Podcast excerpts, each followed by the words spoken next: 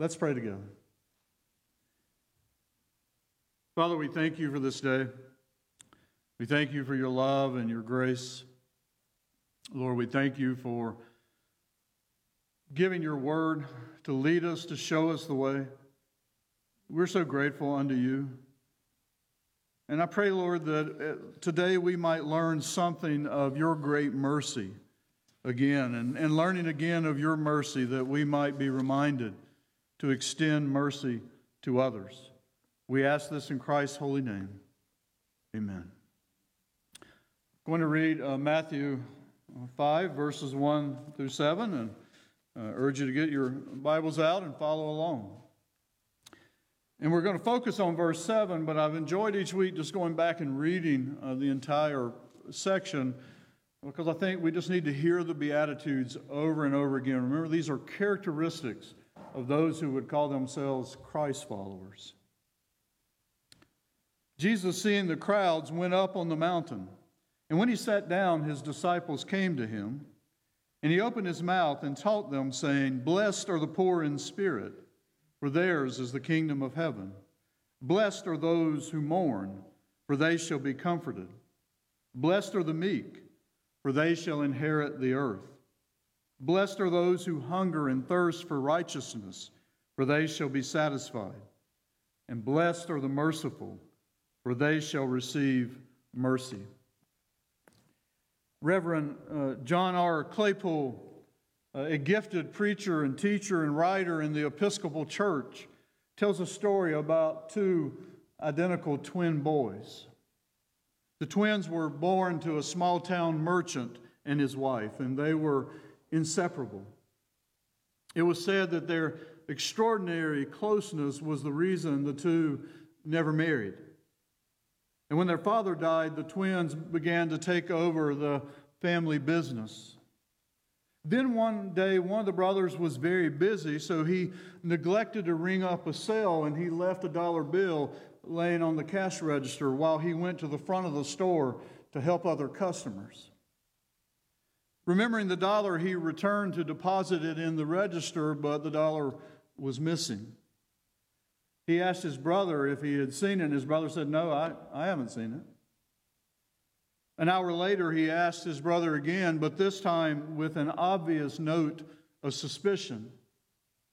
His brother became angry, he became defensive, and every time they tried discussing the matter, the conflict grew worse, culminating in vicious charges and, and equally vicious countercharges.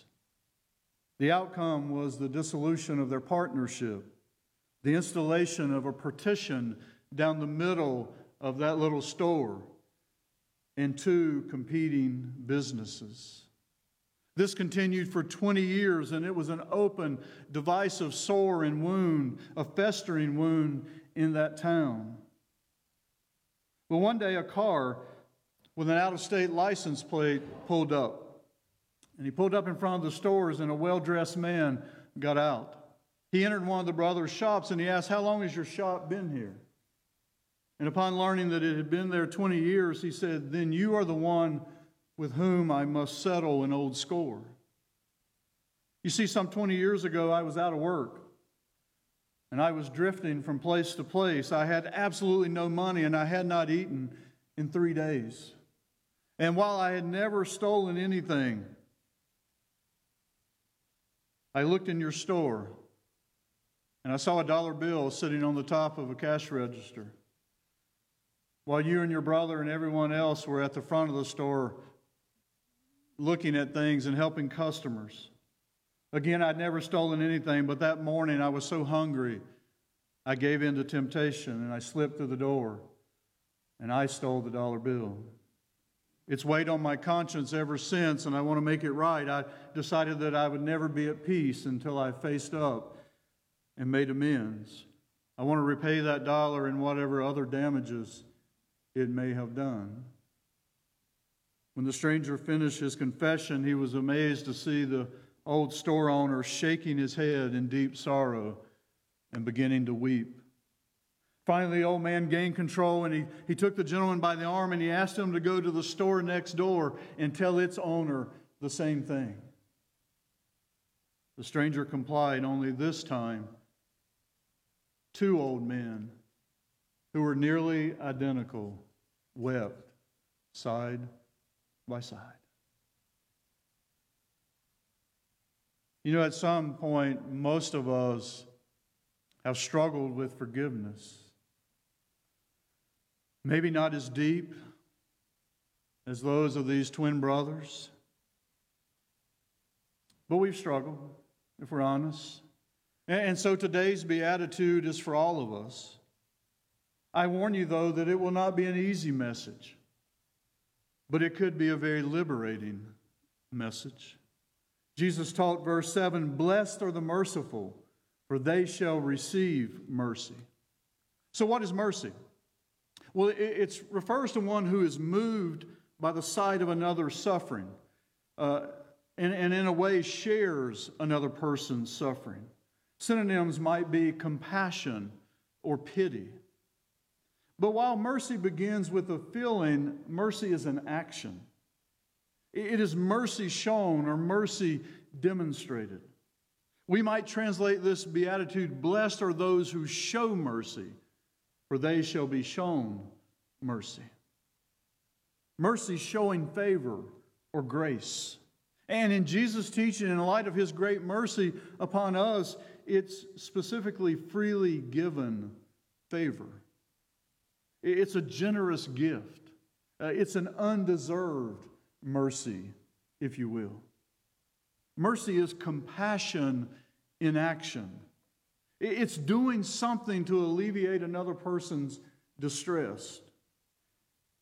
Kent Hughes writes in his commentary it is giving help to the wretched, it's relieving the miserable. And mercy is clearly demonstrated in Jesus' parable of the Good Samaritan. Many of you know that parable quite well. Remember, a man was traveling down uh, from Jerusalem to Jericho. And he was jumped upon by a band of robbers. He was beaten and he was left to die. A priest and a Levite passed him by on the other side of the road, but a Samaritan came along and they helped the man.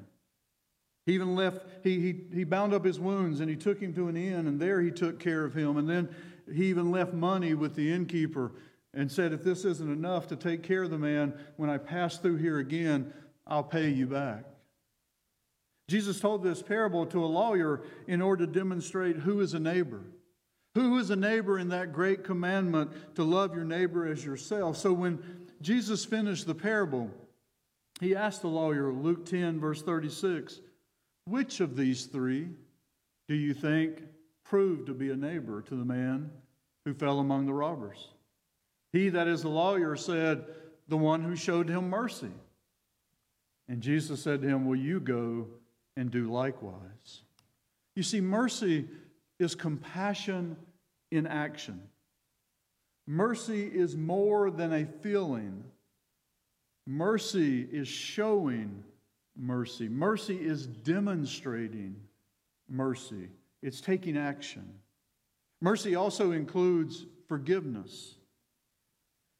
In the parable of the Good Samaritan, the man who was robbed was going down from Jerusalem to Jericho, so he was most likely a Jewish man. And the man who helped him was, of course, a Samaritan. And it's well documented that the Samaritans and Jewish people hated one another in the time of Jesus. So, at some level, in order to help an injured Jewish man, the Samaritan had to have forgiveness in his heart. Further, clearly, God, in His great mercy, forgave us. So, Christian mercy, folks, always includes forgiveness. Forgiveness. The merciful person remembers his or her own sin and how great it is and how much they've been forgiven. And therefore, they extend forgiveness to one another. Mercy like that, shown by the Good Samaritan, is amazing. It's radical, even for those of us who have heard the story many, many times. It's radical even for those of us who have the benefit of receiving God's great mercy in Jesus Christ. But did you know that in the first century, this was very much a foreign concept. Uh, as demonstrated by the priest and Levite in Jesus' parable, mercy was not characteristic of the religious leaders of that day. Because they were proud, they were self righteous, they were legalistic, they were more, more likely to be judgmental and harsh. And the Romans, who occupied Israel and dominated the world scene, well, they viewed mercy as a weakness, as a great weakness. According to John MacArthur, one popular Roman philosopher called mercy the disease of the soul. It was a supreme sign of weakness. Mercy was a sign to the Romans that you did not have what it takes to be, quote, a real man or a real Roman. The Romans looked down on mercy because mercy to them was weakness, and weakness was despised above all other limitations.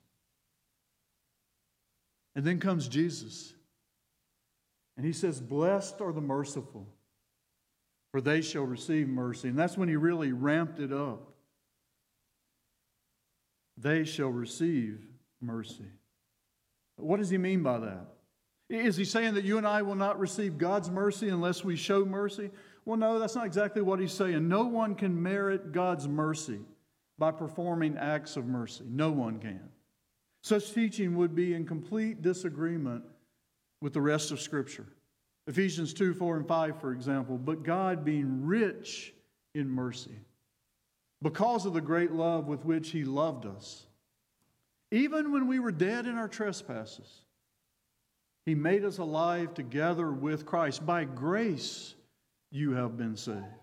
Continuing in verses 8 and 9 For by grace you have been saved through faith, and it's not your own doing, it's the gift of God not a result of works, so that no one can boast. God, who is rich in mercy, God, who is great in his love, he saved us by his grace. We need to be clear about that. He did not make his mercy dependent upon our showing mercy. If that were true, then none of us would ever receive God's mercy. It would require us to have perfect mercy in order to receive God's perfect mercy. What I believe Jesus is saying, and the Reformed scholars I check with agree, is that those who are truly God's children, those who know that we have received God's mercy, will themselves be merciful, and in the end will receive God's ultimate mercy. Simply stated, showing mercy is evidence that you and I have received God's mercy. It's like any good work, it will not save us, but it's proof that we have been saved. Again, we will never be perfectly merciful. But if we're callous to human needs, if we totally ignore them, if we don't feel compassion, if we're never drawn out and called to do something about it, then you and I need to take a long, hard look at ourselves. We really need to wonder are we following Christ? Have we really trusted Christ? The apostle John said it very well in 1 John 3:17. But if anyone has the world's goods and sees his brother in need, yet closes his heart against him, how does God's love abide in him? If we're never moved by another's need, that doesn't mean we can meet every need, but if we're never moved by another's need, well, then how can God's love abide in us? Another area where we might test our capacity for mercy is in our ability to give forgiveness. When God's grace enters our lives, when you and I stop and think about all that we've been forgiven, we ought to desire to extend mercy. That's why Jesus told the whole thing about the speck and the plank. You know, that we need to first see that log or that plank in our own eye before we judge that one with a speck in their eye. we need to extend grace. Again, folks, if we're not willing to forgive, if we're like those twin brothers and we can never let go of a grudge, it's time to examine our hearts. Our lack of forgiveness may be a sign that you and I have never understood God's grace. And sadly, it could be a sign that we've never really received His grace and His forgiveness. And listen, folks, I know there are situations for which it would be extremely difficult to forgive. It might even be humanly impossible in some situations to fully forgive. I honestly have no idea how I would react if I were the parents and the grandparents of those beloved children in Uvalde, Texas, and places around the world where children are hurt and abused. I, don't know how I'd react. There are some situations that would take a supernatural act of God in order for us to forgive. And there may be situations that, that only God is big enough to forgive. And God knows that you and I don't have His capacity for mercy. He knows that. He knows we're weak. I'm trusting that He would extend grace to us in those areas where we struggle so much. So, so the warning here is not so much for, for struggling sometimes to extend grace, but the warning here is to those who never have any desire to give mercy and to give grace. And sometimes you and I may struggle a long time before we can forgive. Sometimes the offense is so shocking, the hurt is so deep that we need time to heal. We need time to reflect before we can possibly respond with forgiveness. So listen, the warning here doesn't, never, doesn't indicate that Christians will never struggle. We struggle sometimes with mercy and forgiveness. But here's the question Are you and I, in our day to day activities, in our involvement with other people, are we inclined to show mercy and forgiveness? Is it our tendency and our, desi- our desire to be forgiven? Is that who we are? Or are we a person who cannot let go of wrong that's been done to us? If you're one who struggles, if you're one who struggles sometimes to really let go and uh, to give mercy, let me summarize just a few brief suggestions that Professor Kent Hughes makes. And number one is confess. Just come before God and confess, look, God, I'm struggling. I got somebody in my life I am really, really struggling to forgive. And I'm having trouble having compassion here, Lord.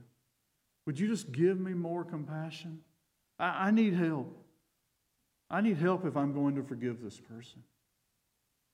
And then I'd urge you to read over and over again scriptures that deal with mercy and compassion. Uh, Matthew 9, 19, 13, I think we've got a list here of a few, uh, which is where Jesus called Matthew the tax collector, and everybody else wants nothing to do with Matthew, but Jesus calls him anyway.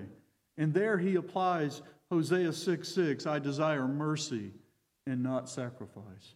Read Micah 6 8 and Amos 5 21 and 24 about mercy and grace. Meditate on Luke 10, uh, the story of the Good Samaritan, again and again. Put yourself in each person's position and ask, How would I have had mercy in that situation?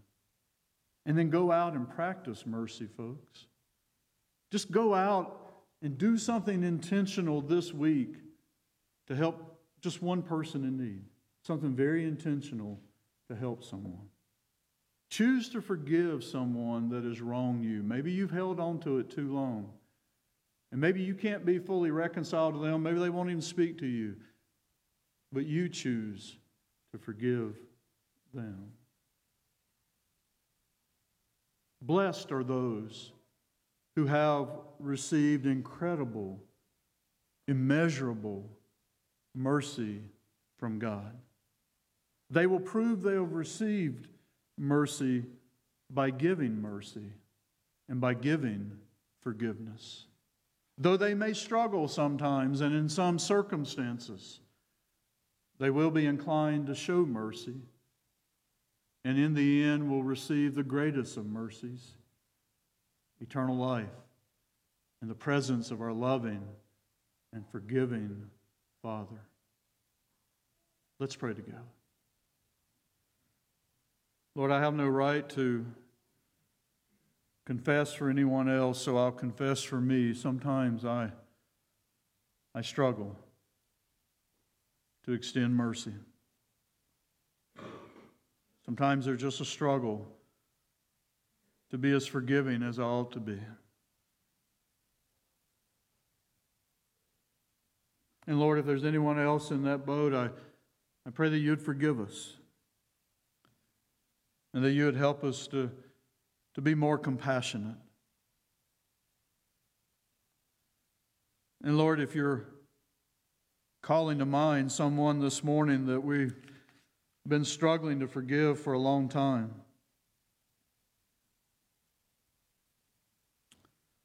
please help us to take the next faithful step, whatever that is, and begin the process of choosing to forgive them. They may never forgive us, the relationship may never be fully reconciled. But it certainly never will if we do not choose to forgive.